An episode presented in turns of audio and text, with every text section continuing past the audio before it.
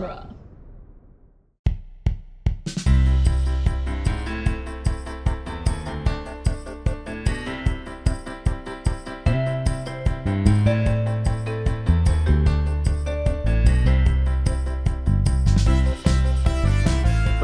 Everyone, and welcome to the Protagonist Podcast, where each week we look at a great character in a great story. I'm Joe Dorowski, and this week we're discussing the midwives from the TV show Call the Midwife.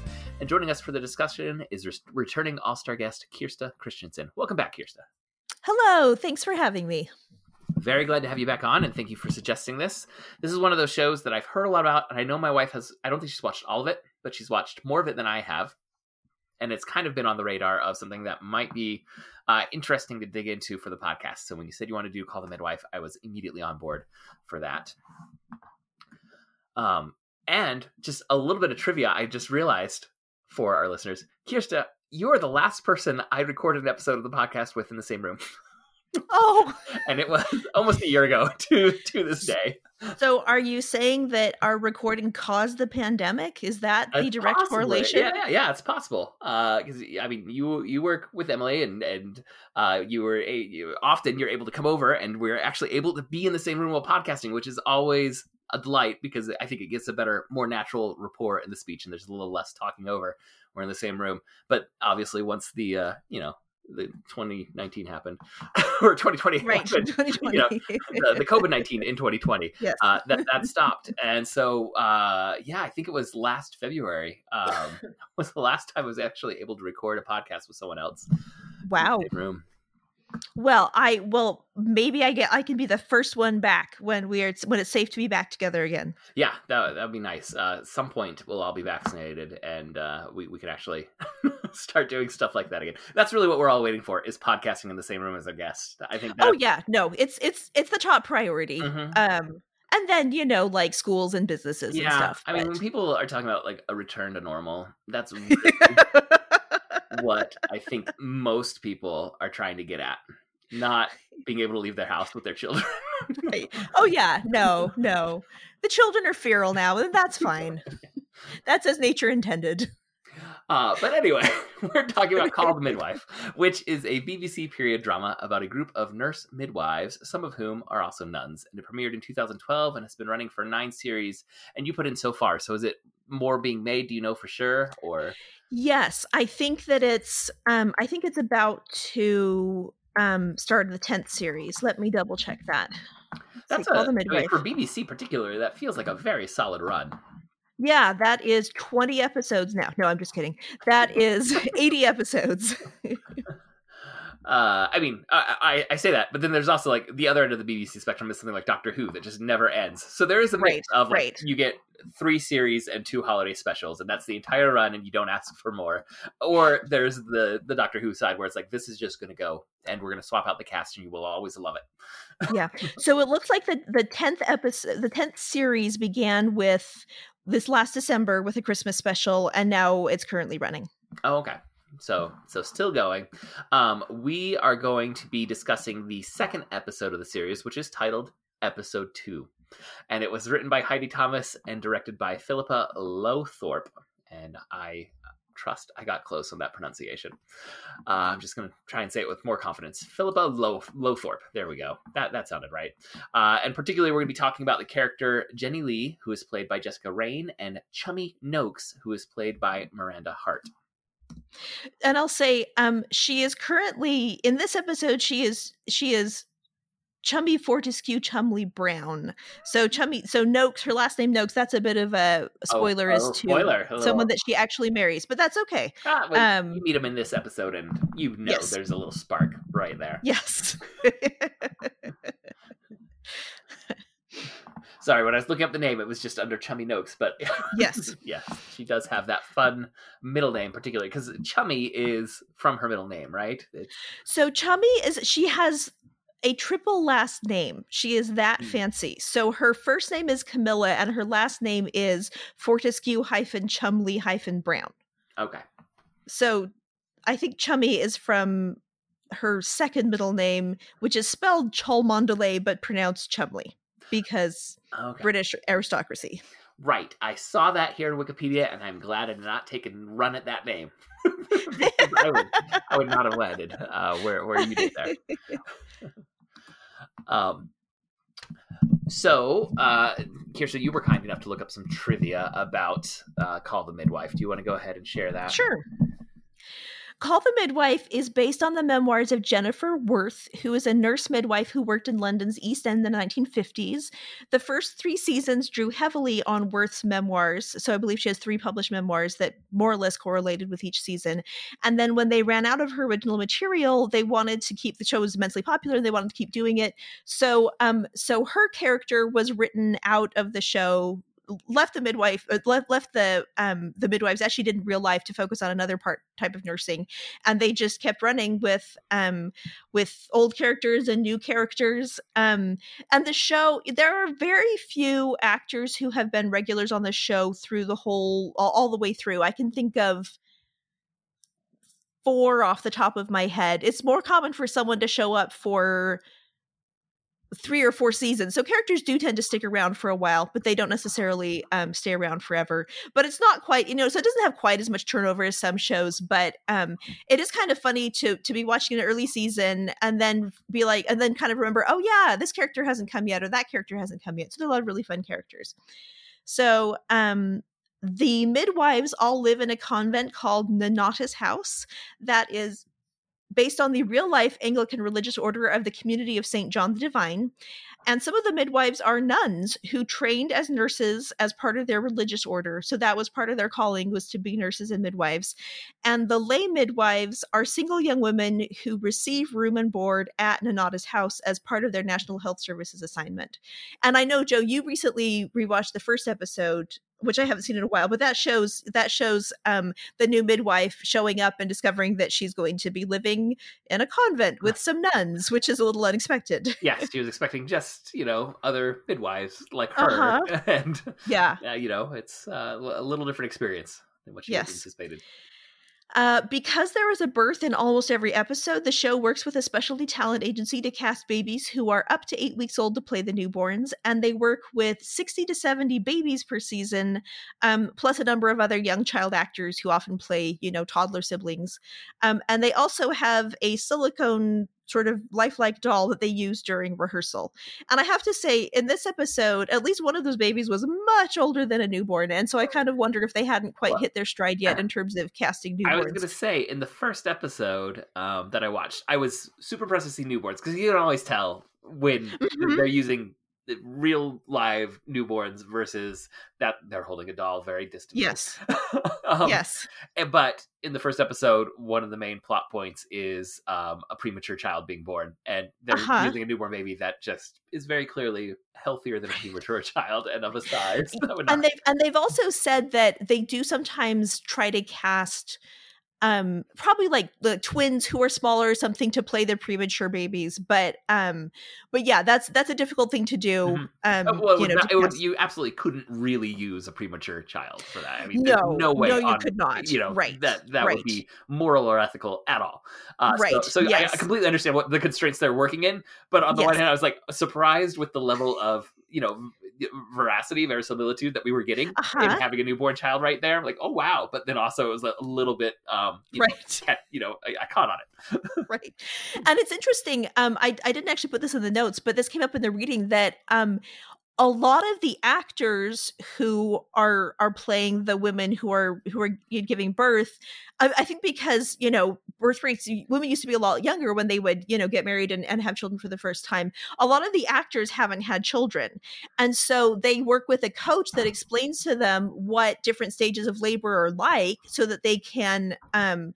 so that they can you know mimic the process of what it's like to go through childbirth which i didn't even think about where you have you know not only these women who are pretending to deliver babies and all this stuff but you have to have women who are pretending to go through childbirth and you have to have actors in every single episode who are pretending to go through childbirth who may not, you know, have been through that in real life. So I had not thought about that side of it at all. Oh yeah, yeah. No, you're like, oh yeah. In addition to you know casting babies and and whatnot, um, every episode begins with a voiceover by Vanessa Redgrave as the older Jennifer Worth looking back on her time as a midwife. Um, and as you and I were just discussing before the podcast, even after season three or series three, when when Jenny Lee's character leaves, Vanessa Redgrave still does voiceovers. So we don't know how Jennifer Worth is comp- contemplating events that she didn't witness, but we like having Vanessa Redgrave do voiceovers. So um, so that just makes us happy. Yeah, I mean, it's one of those voices that just feels right. Yes, to, to yes. be a narrator. Uh huh. And then Stephen McGann, an actor who plays series regular Dr. Turner, is married in real life to Heidi Thomas, who's the creator of the series, or I think the co creator, and the writer of many of its episodes. Um, and once I learned this, I was like, oh my goodness, that makes so much sense because Dr. Turner is like the best man in the world. Um, he is. He's just, and I, truthfully, it, it's interesting because it's a very female dominated show, but the men who are series regulars on the show are just wonderful, all of them. Um, you know, caring and supportive. And Dr. Turner's like the best. I was like, okay, if she's writing for her husband, of course she's going to be like, and then he was wonderful and kind and supportive, and you know. Well, she did write the Um, episode we're talking about today. So yes yeah. yes and then also um his character there's some we, we may discuss some kind of spoilery things that happen with his character in series two um and he wanted to know how things were going to turn out with his character and she would not tell him. So that's kind of fun. Um, the show covers some changes in the culture of childbirth from the 1950s the late 50s to the early 60s such as giving birth at home versus in a hospital, uh, the introduction of nitrous oxide as anesthesia, and allowing fathers to be present in the delivery room. So none of those were common um, when the show starts, and then they're they're kind of beginning to be common or becoming more or becoming more um, popular as the show kind of progresses and, and people of the show react to it. And then the show regularly tackles social issues such as teen pregnancy, miscarriage, birth defects, abortion, domestic violence, abuse, poverty, disability, disease, religion, immigration, racism, and other types of prejudice. And actually, maybe we should have done this at the very beginning, but um, I, I do want to give a bit of a content warning for this episode just regarding pregnancy and and some other issues um it, because the show does discuss those things very frankly and i think it does a really good job of discussing them but it does not shy away from from some really difficult topics. Yeah, um, in just the two episodes that I've now, you know, watched and prepped for this, it was dealing with a lot of very real issues, you know, just right head on, uh, you know, and not, um, not not sugarcoating it for the audience at all. Um, Yeah.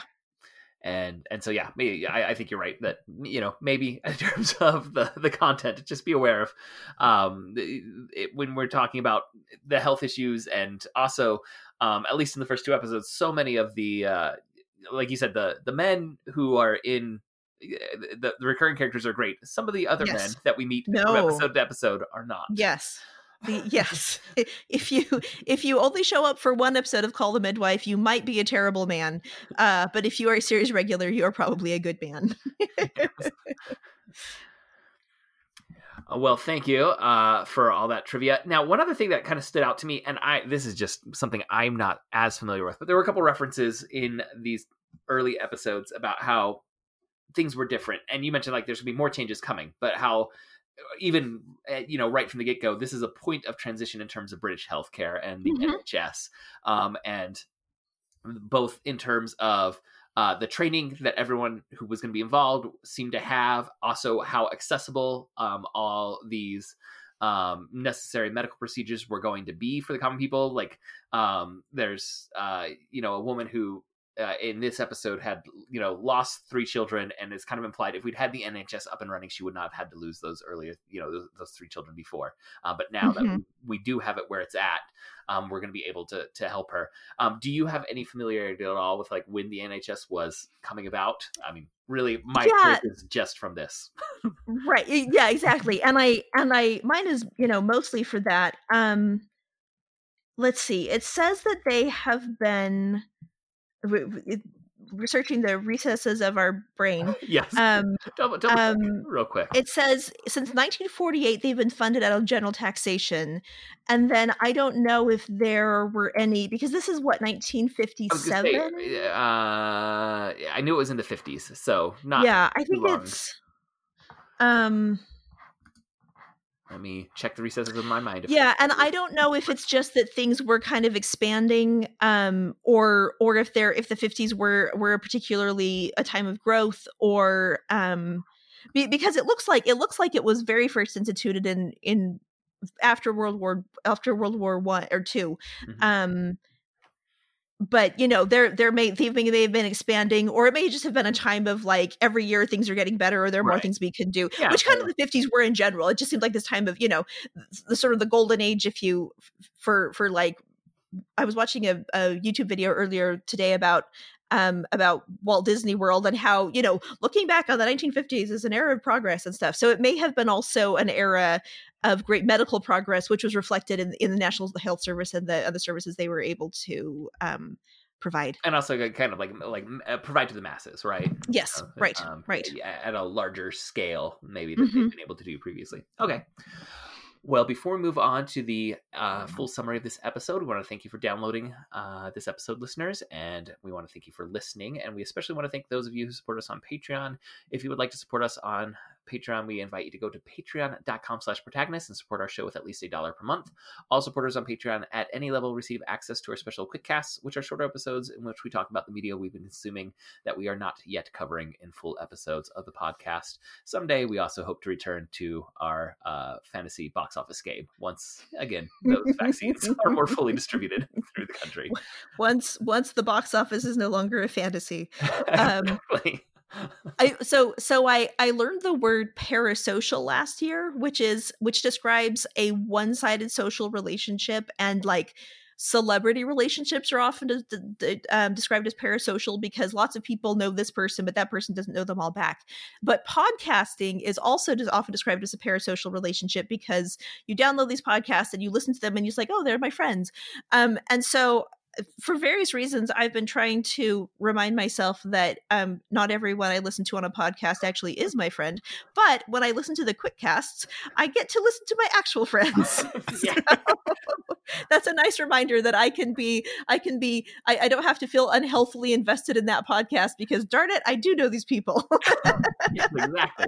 I've um, just because of a, a project I'm doing on on Survivor, I've recently had a chance to interview a couple um, Survivor podcasters who I've listened to, and also Uh-huh. um, a couple people who've been on the show. And it's exactly what you're talking about. It's like before I do the interview, I need to remind myself uh, they have no relationship with me at all. they don't know me i think that we have all these inside jokes but they are one-way inside jokes so exactly. parasocial a great vocabulary word um, and we send love to all of our parasocial fans out there that i'm sure we would be best friends with you uh, if we actually had met most of you yes. Um, so can I step in for a second? Yes. Because I'm actually familiar with the term parasocial. Okay. Producer Yes. Andrew, Uh, jumping in here. I am familiar with that term because back when I worked in radio, I did a report based on, uh, and I interviewed the researcher. A researcher had done a study about um, parasocial bonds and Uh-huh. what kind of impact they can have on a person based on how the person, the, the like, it, it even works with fictional characters. You can have parasocial bonds with superheroes or Oh, something. yeah and how is that character depicted and how that impacts you. And so for the study, they had done like a grip strength test uh-huh on people who identified parasocial bonding to superhero characters like Batman and Spider Man, but they did the grip strength test before and after um, showing them pictures. Uh, so like they did, you know, a baseline control, and then they showed a, a picture of Batman or Spider Man in a strong pose, looking, you know, tough uh-huh. and, and powerful. And they did another grip strength test, and people performed better. Right? They were benefited by seeing a mass, like I don't want to say masculine, we'll say muscular depiction um, of of the character that they had a parasocial bond to. But if the depiction was a weakened um, state, you know, they had Hmm. just lost a battle or something, yeah they did not perform as well. And so parasocial bonding can have a positive effect if the person that you're parasocially bonded to is portrayed positively, right? I- when they are doing well, you feel like you're doing well and you perform better. It's it's inspirational to a degree. that makes me think of all the uh like all the the fans become very invested in like the will they won't they romantic relationships on long running sitcoms you know and, Mhm. and you want you you need you know it feels like you need them to to actually have a happy ending you know yeah yeah Well, if I listen to all the quick casts, then I will pick up your your uh, the Dorowski brothers' knowledge of Star Wars and X Men and. yes, uh, sometimes what podcasts we're listening to, we talk about those, so you could start to build a web of parasites. That's right. Um, all right. Well, thank you, uh, Andrew, for jumping in. I love those kinds of tangents. Um, I think that's one of the things that's kind of one of the a feature of podcasting is that you can go down those little tangents, uh, and it's not too disruptive. Well, at least hopefully, I, am not viewing it as too disruptive. there are probably some listeners who are like, "Okay, let's get on to the summary." Yes. so, Kjerste, you have the summary for this episode. I do. Okay, um, and this show often will have a couple of storylines running through the show. Um, and uh, in this episode, I kind of even hesitate them to call them an A story and a B story because I'm not sure I'd really say that one is primary. But there are two separate storylines. For clarity, I'm going to retell them separately. I'm not just going to yes. pop back and forth between each of them. I sign off on this. It's a move we've learned in our summer yes. that really yes. helps to to uh, disentangle some complex uh, narrative thread. Right yeah meanwhile works really well in television and it's hard to do uh in in audio retelling of a story. So yeah, we want clarity and it really does offer greater clarity to just say here's point a and point b of this story and a and b of this other story. Yep. So we're well i'll start with the story of jennifer lee. So she's the nurse that it was her she was she was very brand new to the convent last episode the first episode and now she's like you know barely knows her way around. And then there's also um there's also a new nurse, Chummy Brown, and so she's going to be the B story. So I'll start with Jennifer's story. The story begins with nurse Jennifer Lee riding her bicycle at night through the deserted streets of Poplar, a district in London, on her way to deliver a baby. In voiceover, she remarks that she always felt that the nighttime belonged to women, while the daytime belonged to men. She safely delivers the baby, then rides home in the morning through streets now teeming with dock, dock workers and others. Later in the day, Jenny meets a girl named Mary who asks her for help changing a five pound note, saying that people will accuse her of having stolen it if she tries to do so, with the implication that Jenny looks more respectable so people will trust her. For reference, a five pound note would be worth between a hundred and two hundred dollars in today's money. I had to look that up after I was trying to figure out how much it was worth. Thank you, because um, they make a really big deal about it being five pounds. I'm like, what? Right? How, how much are we talking? yeah, and I knew the pre-decimal. I knew the pre-decimal currency well enough to know how much change they were getting, but then, but then I'm still like, okay, you know, their their meal is costing them like a twentieth or a fortieth of the whole thing. But I'll just I'll just look it up. So, um, Yes. So so Mary's worried that people will think that she's stolen the note um, because she has actually, as we saw in a in a previous scene. Jenny suggests that they use the five pound note to buy lunch at a local cafe, and while they are eating, Mary explains that she's from Ireland, but that she came from England to escape a troubled home life. After her father died, Mary's mother became an alcoholic and then brought home another man that Mary didn't want to be around. Having no connections in England, Mary has fallen into prostitution. Mary is pregnant and is scared that if she goes back to her pimp, he will force her to have an illegal abortion like one of the other girls. Jenny agrees to help her find somewhere she can stay. Sister Julienne, head of Nonnatus House, puts Mary in touch with Father Joe, an Irish priest who has set up a home for girls in Mary's position. And right that right there, the fact that like this is a big enough problem that you have a home not just for, you know, not just for quote unquote fallen women, but for like specifically probably Irish Catholic women because, you know, we're in England and so most people are going to be Anglican. That is like a social commentary right there. Mm-hmm. Um Mary doesn't want to think of herself as a quote fallen woman. She says that she had a boyfriend, Zakir, but that her boyfriend eventually forced her to work for his uncle. Privately, Father Joe tells Jenny that seducing a vulnerable girl and then making her work for a pimp is a very common tactic. He adds that girls like Mary, who have grown up in poverty and without love or respect, are especially at risk. Jenny visits Mary in the Catholic home for unwed mothers to check on the progress of her pregnancy. All is proceeding well, but Mary mentions that Z- that Zakir is is waiting out on the street watching her through the window. Father Joe is furious that Zakir is keeping tabs on her and he arranges for her to be sent out of London entirely. Jenny hears that Mary has had her baby and goes to visit her. Mary shows her the baby and says that her name is Kathleen, an Irish name that means pure. A few days later, Jenny gets a note from Mary saying that the baby is gone and asking her to come. Father Joe drives Jenny to where Mary's staying. Mary's distraught and keeps calling for her baby. She has infections in both breasts from not being able to nurse. Father Joe explains that it is standard procedure in these circumstances to place the babies up for adoption. Jenny protests that Mary did not consent to give her baby up, but Father Joe points out that Mary is only 15 herself and cannot legally consent in this case. Without a baby, she can learn a trade and perhaps find real love and have another baby although she will never be able to be reunited with Kathleen. So that's our first story. Kind of a downer. Yeah, a bit Um, brutal to watch that one. Yeah, yeah. Um, okay, B story. And remember, these are going back and forth between the two. Um, we don't have like the first half is tragic and the second half is happy. Um, although that would be an interesting way to structure a show. Um, there is a new nurse at Nonnatus house, and her name is Camilla Fortescue Chumley Brown. That is one single last name, Fortescue hyphen Chumley hyphen Brown, though she says that she usually goes by Chummy. Sister Evangelina, a gruff, no nonsense nun, greets her at the door and does not seem impressed. Chummy is quite tall, over six feet, and it turns out that the largest uniform they have in stock is still too small. Chummy remarks that she has always been tall and adds that her ayah in India just used to sew extra ruffles at the bottom of her dresses. That approach won't work here, but Chummy cheerfully says that she will sew her own uniform, having been at the Royal School of Needlework before she turned to nursing. While Chummy is working on the pattern for her uniform, she makes conversations with the other nurses Jenny, who we've already met, Trixie, a very stylish nurse, and quiet Cynthia. Conversation turns to Princess Margaret, the sister of Queen Elizabeth. Cynthia wonders what she likes, and Chummy volunteers that she is, quote, frightfully vivacious when she's had a gin. The other girls stare in shock at the implication that Chummy personally knows a member of the royal family.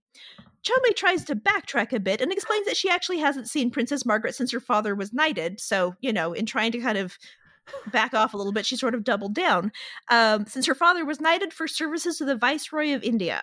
So, in case the triple barreled surname and stories of Indian nannies hadn't already tipped us off, Chummy comes from a very aristocratic family, much so more so than the other nurses at Nonnatus house. Cynthia remarks that Sister Evangelina, in particular, came from a very poor background and is not likely to look favorably on someone as posh as Chummy. To further complicate matters, it turns out that Chummy doesn't know how to ride a bike, although she does know how to ride a horse. she volunteers that she will simply walk to all of her appointments, but the other girls explain that their assigned area is too large to be covered by foot. They try teaching her to ride a bike with mixed results, while neighborhood boys who are playing in the street make fun of her struggles. Sister Evangelina and Sister Monica Joan, an older, more eccentric nun, observe the proceedings, and Sister Evangelina predicts that the East End will eat Chummy for breakfast. Chummy is assigned to work an afternoon with the local doctor, Dr. Turner, at a prenatal clinic for women in the neighborhood. They see Mrs. McKenty, a patient who had rickets as a child and who consequently wears leg braces and uses a walker. Dr. Turner explains to Chummy that the disease also left Mrs. McKenty with a malformed pelvis. His bedside manner is a bit lacking, though, because he doesn't notice that Mrs. McKenty has burst into tears. And then he does this whole sort of like, come now, let's have a stiff upper lip kind of thing. And I don't know if this is character development or if he's just written a little bit better, but this is really like the worst bedside manner he has in the show, I would think. He's he's really usually much better, but this also serves a plot point. So, um, so he doesn't notice that Mrs. McKenty has burst into tears. She sobs that she felt the baby move last week, but she's worried that she's going to lose this baby as well. It turns out that she had four previous pregnancies that resulted in stillbirths, although she will now be able to deliver this baby safely via cesarean section. Luckily, Chummy is able to calm Mrs. McKenty down, reassuring her that this new baby is a chance for a new beginning and that everyone is there to help her. Chummy moves out of the way for Dr. Turner to begin his examination, but she inadvertently knocked, knocks over a cart of medical equipment, some of which shatters. I mean, Sister we Evangelina. know right uh, now that Miranda Hart, who plays Chummy, is uh, she's she has a fabulous comedic show called Miranda. Yes. Uh, Mhm. But one of the running jokes is that she is a like very tall. She's just tall. like she's Uh-huh, just big for a woman. Uh, like you mentioned, Yes. like there's no uniforms that fit her, and they're Uh-huh. they're leaning into her. Like she's too big for the space that's around her. She's bigger than all Yes. the men that are around Yes. her. Uh, Mhm. and, and so you see that in her TV show Miranda, which I adore that sitcom. But you also see it in this, eh, you know, in this portrayal as well. This idea that kind of like um, there's that phrase in Harry Potter that still sticks in my head about Hagrid, where where it said like Hagrid seemed too big to be allowed, and that's kind of how Yes. Miranda uh, Hart gets cast. I think is this feeling that she's a little too big to be allowed. Uh-huh. She's in this space. yes, yes. Yeah, so so she shatters some of the medical equipment. Sister Evangelina observes the broken equipment. Sister Evangelina observes the broken equipment and gripes that she hopes Chummy isn't as clumsy with the babies. Dr. Turner, on the other hand, praises her for her bedside manner with Mrs. McKenty and reassures her that that is the most important quality in a nurse and midwife. Some of the nurses are reviewing procedures in case of a breech birth, a complicated and potentially dangerous situation in which the baby is born feet Oh, first. Chekhov's gun right here. Yes, that will not come up at all, definitely. Sister Bernadette, another nun, asks if any of the newer nurses have ever witnessed a breech birth in their training. Chummy says that she once saw the beginning of a breech birth, but not the end because she passed out during it and came to when the baby had already been delivered. Chummy is out riding a bicycle with the other midwives and is mostly doing well, but she panics and wipes out when she has to turn a corner. Unfortunately, she crashes into a local policeman, Constable Noakes, who luckily decides not to charge her with assaulting an officer of the law. Chummy makes amends by buying him a bottle of whiskey, although she is surprised that the local market doesn't carry Glenlivet, a very expensive brand. Chummy is called out on her first solo delivery, but when she arrives, she realizes the baby is breech and that she will need assistance. She dispatches Jack, a boy who is the older brother of the expected baby, to go into the street and call Nonnatus house and tell them the baby is breech. And, you know, another further complication is most people don't have telephones. Um, I mean, the fact that Nonnatus house, you know, certainly most convents wouldn't have, but I mean, they're midwives, they need a telephone. So it's always, it's not just, okay, call the doctor, it's go out into the street and remember the telephone number and go, Yes. yeah, yeah. Um, Sister Evangelina and Dr. Turner eventually arrive, but the delivery has passed has progressed quickly enough that the baby has almost been born and they really can't do anything to help. Chummy keeps a cool head, remembers her training, and successfully delivers the baby. Big brother Jack, who was one of the street boys who previously bullied Chummy, becomes her fierce defender and refuses to let anyone else make fun of her, which allows her to become a confident cyclist. Out of gratitude, Chummy generously buys Jack his own bike, and they cycle through the neighborhood together. So that's the happy ending of the first episode compared with the tragic ending of the first episode. Right.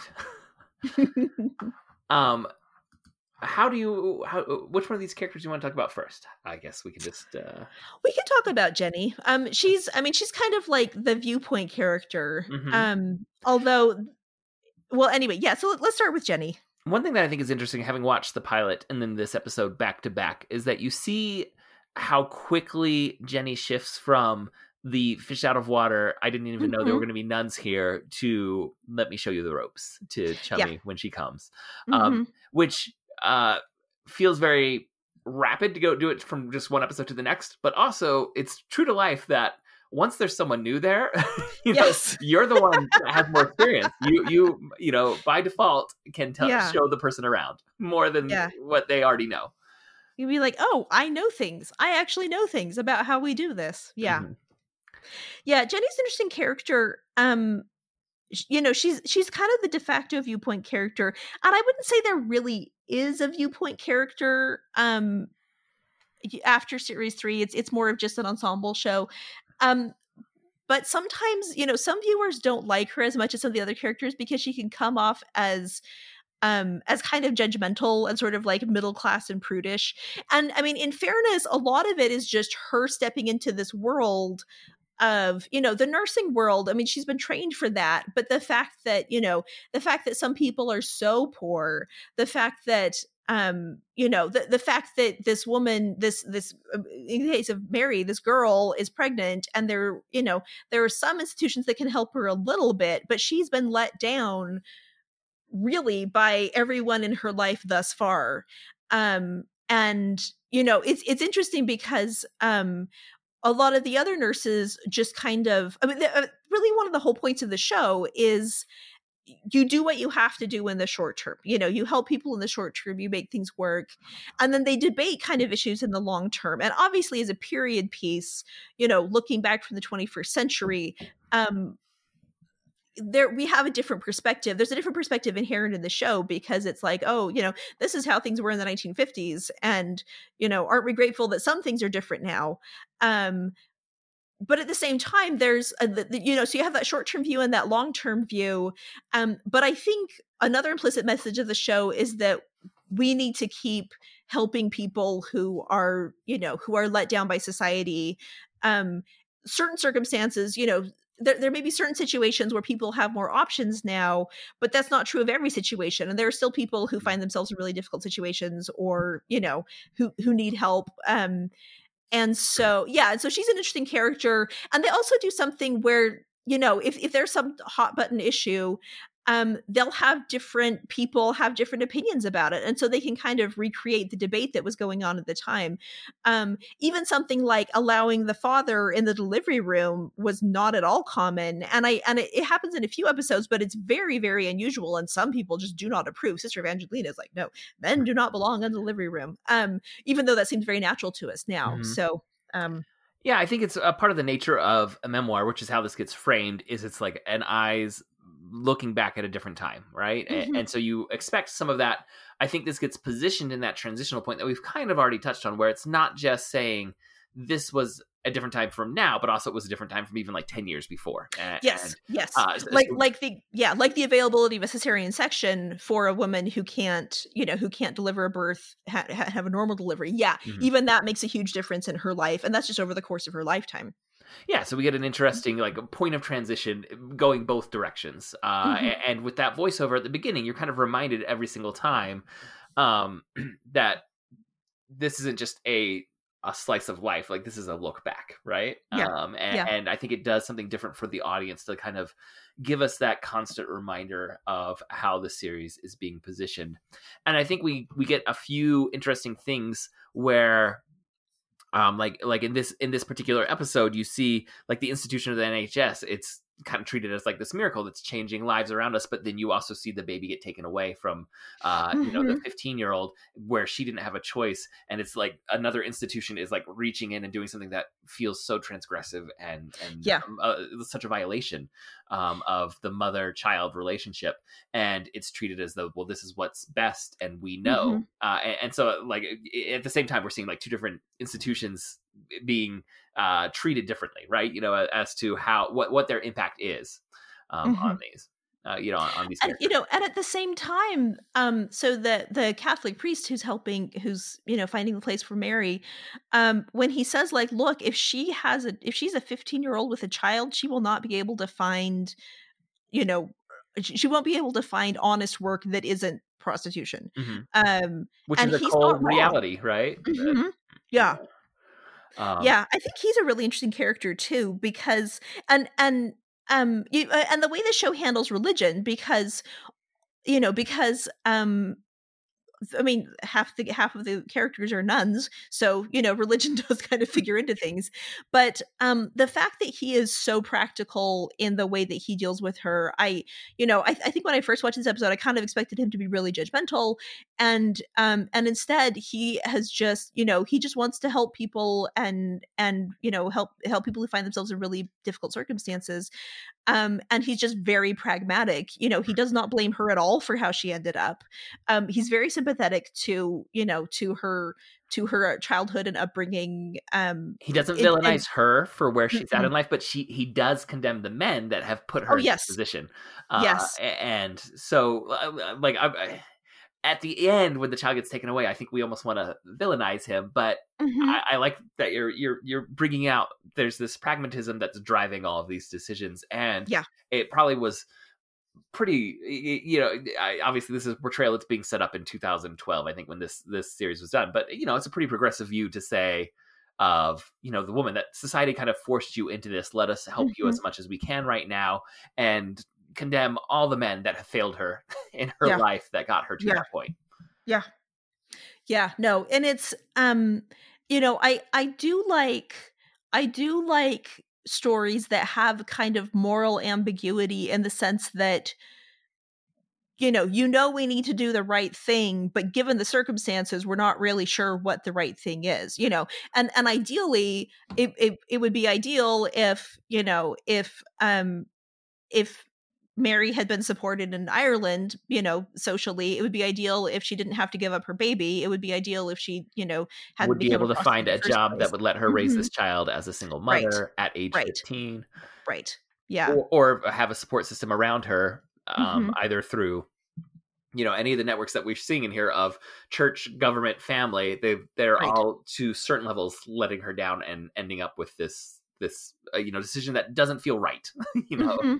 Um yeah and there's some there's some later episodes that also talk about adoption um and you know and and what happens when the mother doesn't really want to give up her child but has you know has to because of other circumstances and yeah.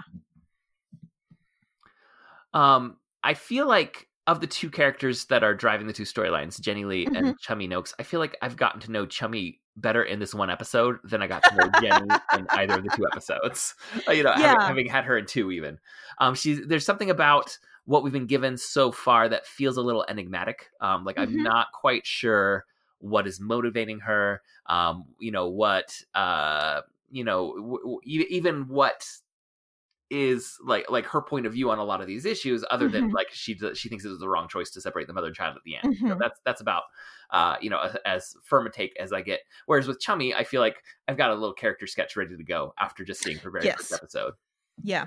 And you know, and with Chummy at least, um her circumstances and her background are in such a conflict, you know, to be sitting with these you know these other these other three women who do not make a lot of money because this is a time when you could get away with not paying women a lot of money to do their work and they you know they're they share a room and they live in a convent and then and then Chummy's talking about the last time she saw Princess Margaret you know she clearly comes from a very different background um and later episodes she she gets a chance to talk about you know why she wanted to pursue um missionary work christian missionary work and why she wanted you know and, and why she wanted to go into um into nursing just because she really did not feel that she fit in with her upper class background. She's just never felt comfortable there you know too large physically but also her personality was wrong um kind of too large socially so to speak um and and she butts heads we get to meet her mother later on and her mother you know she butts heads with her mother um or her really i mean butts heads is a strong word but her mother just kind of doesn't approve of her at all.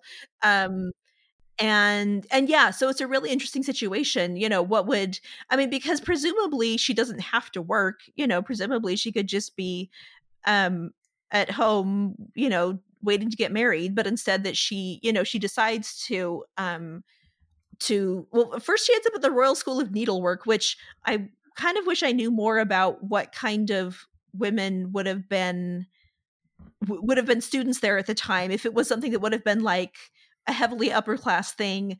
Um and then she you know and then she moves into nursing which her mother really didn't understand why she wanted to do that but um but yeah she's a really interesting character and you know miranda hart's an interesting character and and going back to to jenny you know sometimes there's um in some types of media there's a tendency to give your viewpoint character maybe not a lot of personality because they're supposed to be a proxy for the reader. And, and, And I kind as broad a possible like Right, proxy ex- identification as possible you know as exactly yeah and so you know and so and so jenny maybe responds the way we would or are supposed to respond to a lot of situations like wait where's her baby? and wait why did they take her away? and wait that's not fair you know? Um but yeah it does make her it does make her motivations kind of complicated um she anyway it, it, it's it's funny going back because you know there there are people i mean miranda hart is around for the first four series and there are other people who have left who i really really miss when i go back and watch their episodes but i don't miss jenny sorry jenny i'm sure you know we would not be here if it wasn't for you but you're not the most memorable character in call the midwife I wonder if um I know I've used this quote multiple times on this podcast, but it Mhm. makes me think a little bit about Kelsey Grammer when he talks about playing Frasier on Cheers. He said I was the the bright color and I could play everything more broadly. Whereas Uh-huh. when he became Frasier on Frasier, he said I had to become the canvas and let David Hyde Pierce and uh, Jane Leeves and you know the other actors play a little more broadly, uh, you Sure, know, sure. against him, and he felt like he had to be a little bit more of this the the the calmer center Mhm. um, of it, and and it sounds like the series kind of develop, ends up saying, uh, you know, this world of the of midwifery is Uh-huh. going to be our canvas. But early Sure. on, maybe they were trying to keep um, uh, Jenny as that kind of you know that focal point uh, Right, for the audience, right. on, on which a broader character like Chum- Chummy Mhm. definitely is a broader character than Yes, Jenny. yes. Um, I, I'm comfortable saying that only seeing two episodes so far. Yeah, but yeah, but I really do, you know, looking back on it, I really do think that Jenny kind of reacts the way we react um, as people who did not grow up in, you know, as aristocrats or in poverty or working with people in poverty or having seen a whole range of, you know, medical situations or ha- having worked with people who are, you know, being failed by society. Yeah, I think she, I think she does. She is kind of our proxy. Um, and then, you know, by the time we get to series four, it's like, okay, we don't need a proxy anymore. Yeah, the, And the, the out of- audience is in with us. Exactly, exactly. Yeah. And and one thing I think that is very interesting about Chummy is um so much of what I feel like I know about her isn't done through like some monologue of her introducing herself to everyone. It's these little Uh-huh. side comments where like something slips out. you know, like Yes. she accidentally Yes. reveals that she was studying needlepoint or you know that she Uh-huh. that she knows uh, you know a princess, you know, whatever it may be. Like it- exactly. I- exactly. I, thought it was really canny writing to be able to slip in so much that told us so much about who Chummy is, but not have it Mhm. like just laid out on a platter platter for us. Oh yeah, and it's such a you know it's it's I mean and and I actually went back and rewatched the scene where she mentions that she knows Princess Margaret. And or, or or doesn't even say I know Princess Margaret. She says, "Oh, you know." Cynthia says, "Like, oh yeah, I wonder what she'd be like. I bet she'd be a lot of fun." And Chummy says, "Yeah, she really is." And they're like, "Wait, what?" Um, because it's such a great, almost like you know, record scratch moment where they all kind of like look at her and and um and you know and, and she's someone who is so genuine um i mean there there are no airs about her at all which is amazing it's just that every time she opens her mouth she says the truth and the truth is that she comes from this very different background Mhm. um and that's you know i mean like i mean even the fact where she says like where it becomes clear she's going to need to learn to ride a bike and she says like well if i can ride a horse like that can't be that hard and like how many of them have ever ridden a horse you know right. um yeah so she was sorry Oh, I was just gonna say, I, I like. I think it'd be really easy, and I've seen versions of it where it's like the interview with your boss on the first day, where the boss says, like, "Why does someone from your background want to work here?" Mhm. You know, explain, and, and we get all the same information, but there's just something that's more charming in how they're able to weave these revelations uh, Yeah. in um in, in the show versus um you know something that can sometimes just be done in kind of a utilitarian way of like okay we're Mm-hmm. gonna do it to get it done uh this is what the audience needs to know about this character and she's such a trooper you know no one else has to make their own uniform on the first day like that is something that but you know she she does not fit into this world in you know in a physical sense and also in a, in a social sense um but she's just like oh that's okay you know we can get the we can get the sewing machine running we can make a pattern we can you know um she just has this real this real can do attitude which i'm sure has served her very well in nursing um yeah she's just she's just so cheerful and so helpful um she she kind of she kind of represents the best of that of that sort of stereotypical british you know let's let's make do. There's also there's also a really really funny shot where she's been called out to her first her first solo delivery and and fred who's like the handyman around in, in the convent who also gets a fun storyline in later se- series um he's made her a cup of tea because of course that's what you need. And then he and then she's and then she gets called out and so he's like running after her with a cup of tea um which is just really adorable of like okay we we will we you know we we will do what we can to support each other and if making a cup of tea and running after it is what we can do to support each other then that is what we'll do darn it hmm Yeah, and with Chummy, I think one thing that resonates so well is some of the contrast that we become aware of, uh, you Mhm. know, within her. So as we've said, like she has this upper class uh upbringing that is all about polite society but she's also very socially awkward right yes Li- like yes. she knows the rules of what it would be to be polite but she also doesn't necessarily know what it's like you know in Mhm. in this new space that she finds herself in she'd Yeah. be comfortable in worlds that the you know her her coworkers would never be comfortable in Mhm. um well except would she or Oh, would I she guess. just be like equally uncomfortable in different ways I, I guess yeah she she'd be um yeah like she she wouldn't have this the kind of like i don't belong here she'd have Right, the like i, right. I i'm just a little bit bumbling kind of Right, discomfort yeah, right and, yeah, and because saying someone- things yeah. too loudly and and in the wrong way but not really caring Mhm. because there are other midwives who um who have kind of um who have things in their past that they don't talk about or that don't come out right away.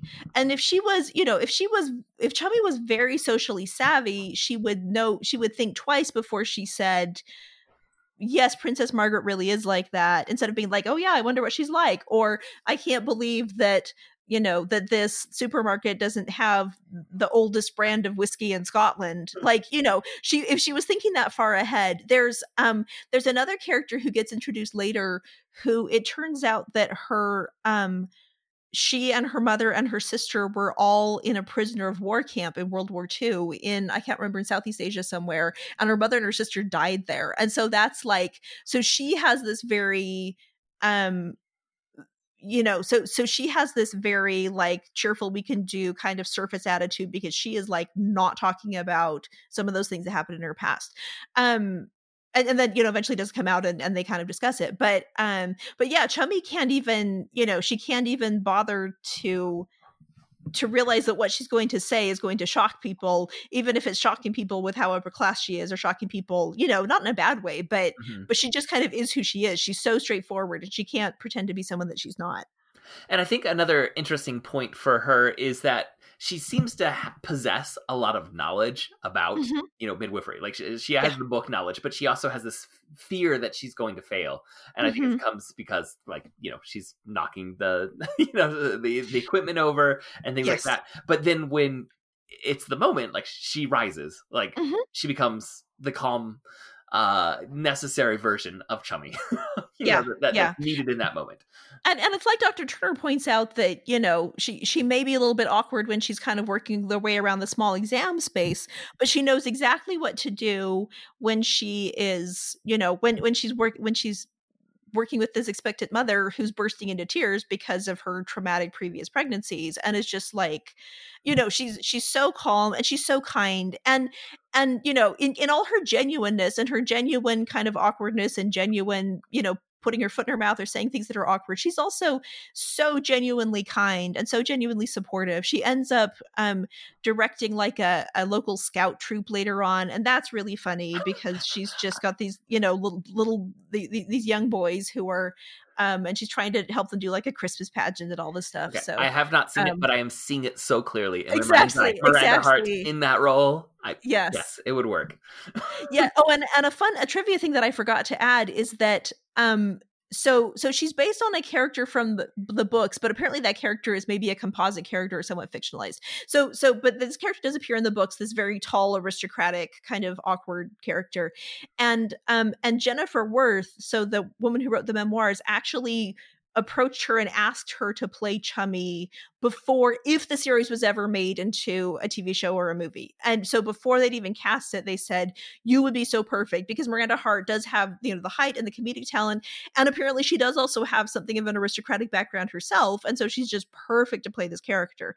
Um so yeah, she was cast before before anyone else was cast before the show was even greenlit. Um uh, Jennifer Worth asked her to play the character. I mean, I just have to say, Miranda Hart has quickly become one of those actresses that if she's involved in a project, I'm going to be a little more curious about that yes. project. Like, I want to see, like she was in the uh, recent uh, version Emma. of Emma, and mm-hmm. once I saw her in the trailer, I was like, oh, Miranda. exactly, exactly. Yeah, everything is just that much better with Miranda Hart. Yes, somehow they got to get her into like the next Star Wars film. Just. that would be wonderful.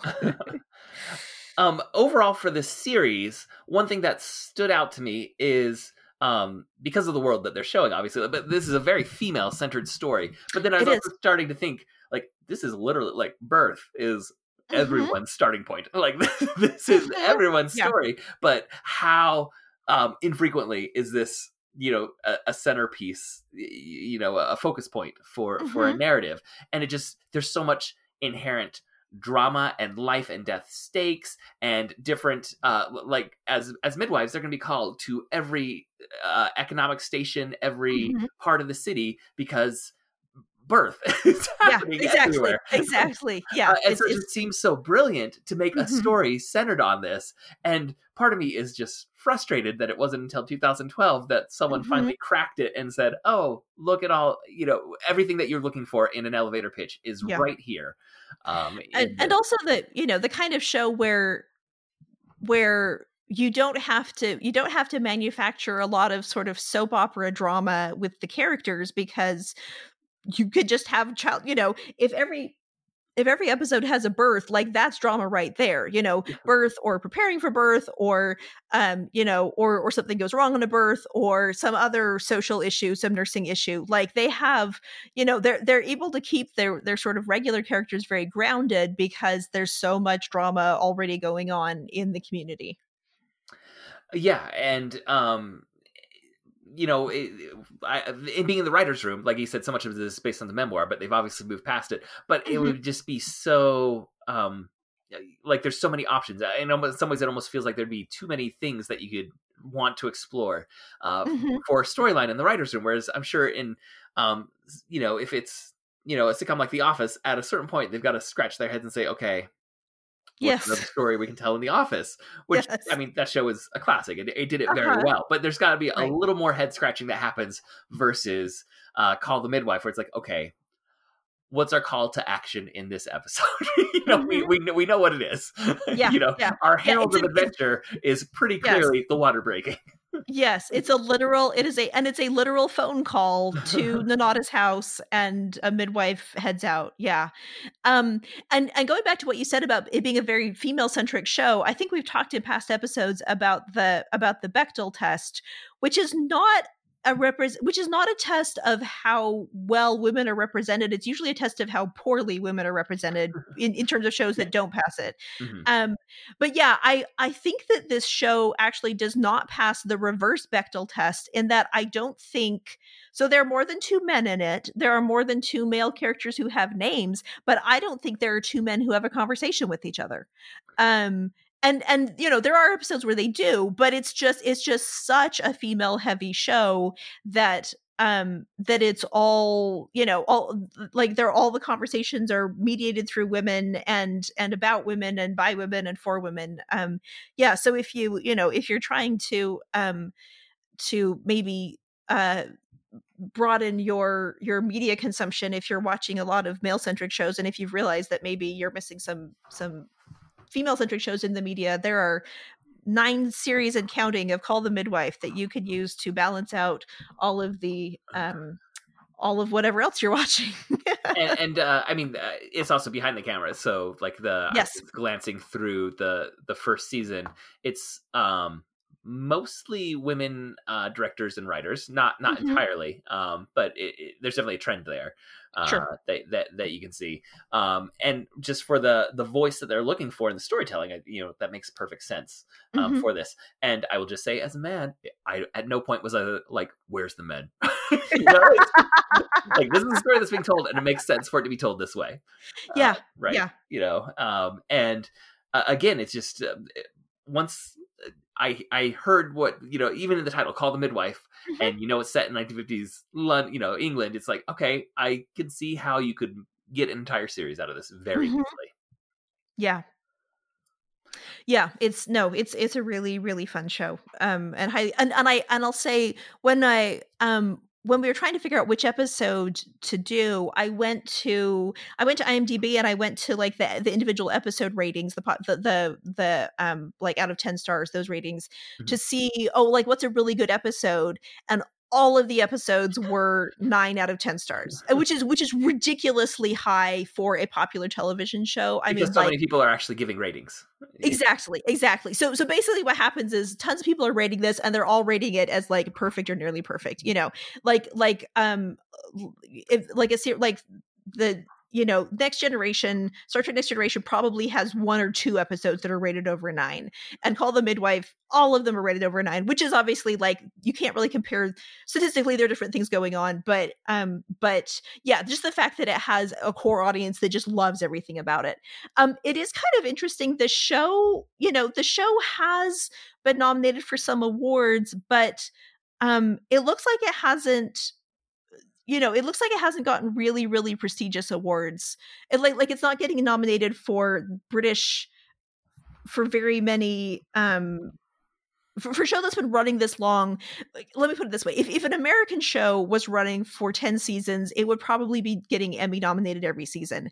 And it looks like Call the Midwife is not getting the equivalent of that, but it is getting things like the best family drama from the TV Choice Awards, um, which you know it, it makes me think a lot about um you know what we value in media i mean this is not breaking bad you know and there are and and it's not that it's not that one of those is necessarily better than the other, but I think this show is as good at what it's doing as Breaking Bad was at what it was doing. And yet that's the kind of show that gets a lot of attention, you know, for being gritty and and realistic and everything. Um, and this is the kind of show that gets nominated for best family drama for the TV Choice Awards, which looks like a popularity award. Um, so it kind of makes me think about like what we value in terms of like do we value women's stories as much as men's stories? Do we value sort of heartwarming stories as much as um you know gritty gritty dramas? Um do we value you know do we value stories? I mean the other thing is like you don't know because this show does have you know sometimes things end well and sometimes they don't. I mean sometimes you have like um, like high risk pregnancies that end well, and sometimes you have high risk pregnancies that end with the mother dying or the baby dying. And so it's not like you know, it's not like everything is just like we're pretending that everything's warm and fuzzy all the time. And this episode, you know, the A the A plotline is a really good example of that. And yet, you know, somehow we don't maybe don't value that kind of social commentary as much, or you know, again, if we're not if we're not if this isn't a show about like drug kingpins in New Mexico, then doesn't really have any value. Mm-hmm. well, and I think some of it is going to be, um, I, I, like we said, it's a very female centric show. And what are the voting boards of so many of the award shows now? Uh, right. Some have very publicly been making overhauls of late, but it's because mm-hmm. they realize we've kind of got a 70 year inertia that doesn't look great in terms of uh, yes. diversity of voices in you know when it comes to gender and race you know and all these mm-hmm. other factors um, and they very often, uh, you know, you can look at the historical trends would reward male creators telling mm-hmm. male centric stories. Not universally, yeah. but you can you can find the trend line. Uh, yeah, pretty clearly. And you know, as far as diversity goes, I will say that um, in the early series, this is a very white show.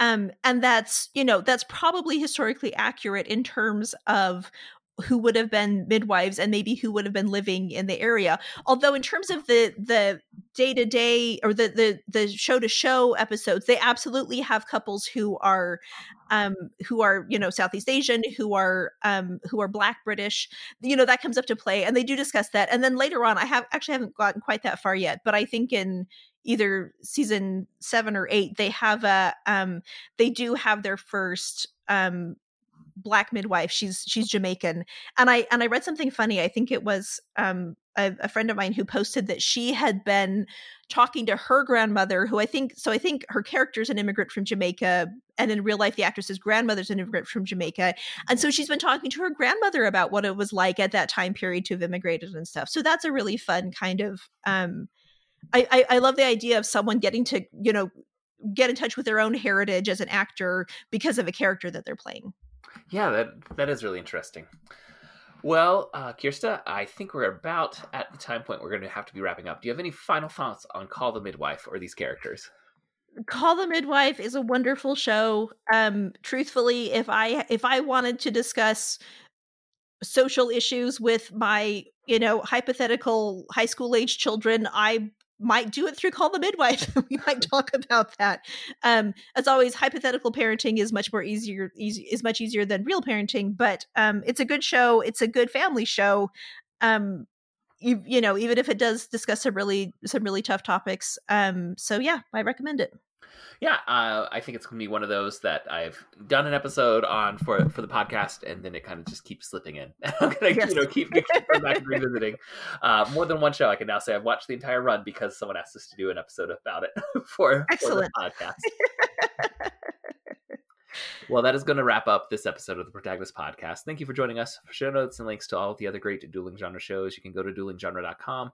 Also, please subscribe to the Protagonist Podcast in your podcast app of choice, and please leave us a review. That really helps us out. We'd like to thank Scott Tofty, who composed our theme music. You can reach us by emailing feedback at protagonistpodcast.com. We're also on Twitter. You can follow at protagonistpod or at Jadarowski, and our producer Andrew is at Disminute, and our Facebook fan page is facebook.com slash protagonistpodcast. And Dueling Genre has also set up a Discord, so if you're on Discord, you can search for Dueling Genre and uh, join that there. Kjerste, is there anything you would like to plug? I don't think so. Um, stay safe and healthy so that we can we can record podcasts in person and you can have in-person parasocial relationships with your uh, with your favorite podcasters. well, thank you, Kjerste, for coming on, and thank you, listeners, for downloading this episode. We'll be back next week to discuss another great character in a great story. So long. Bye bye.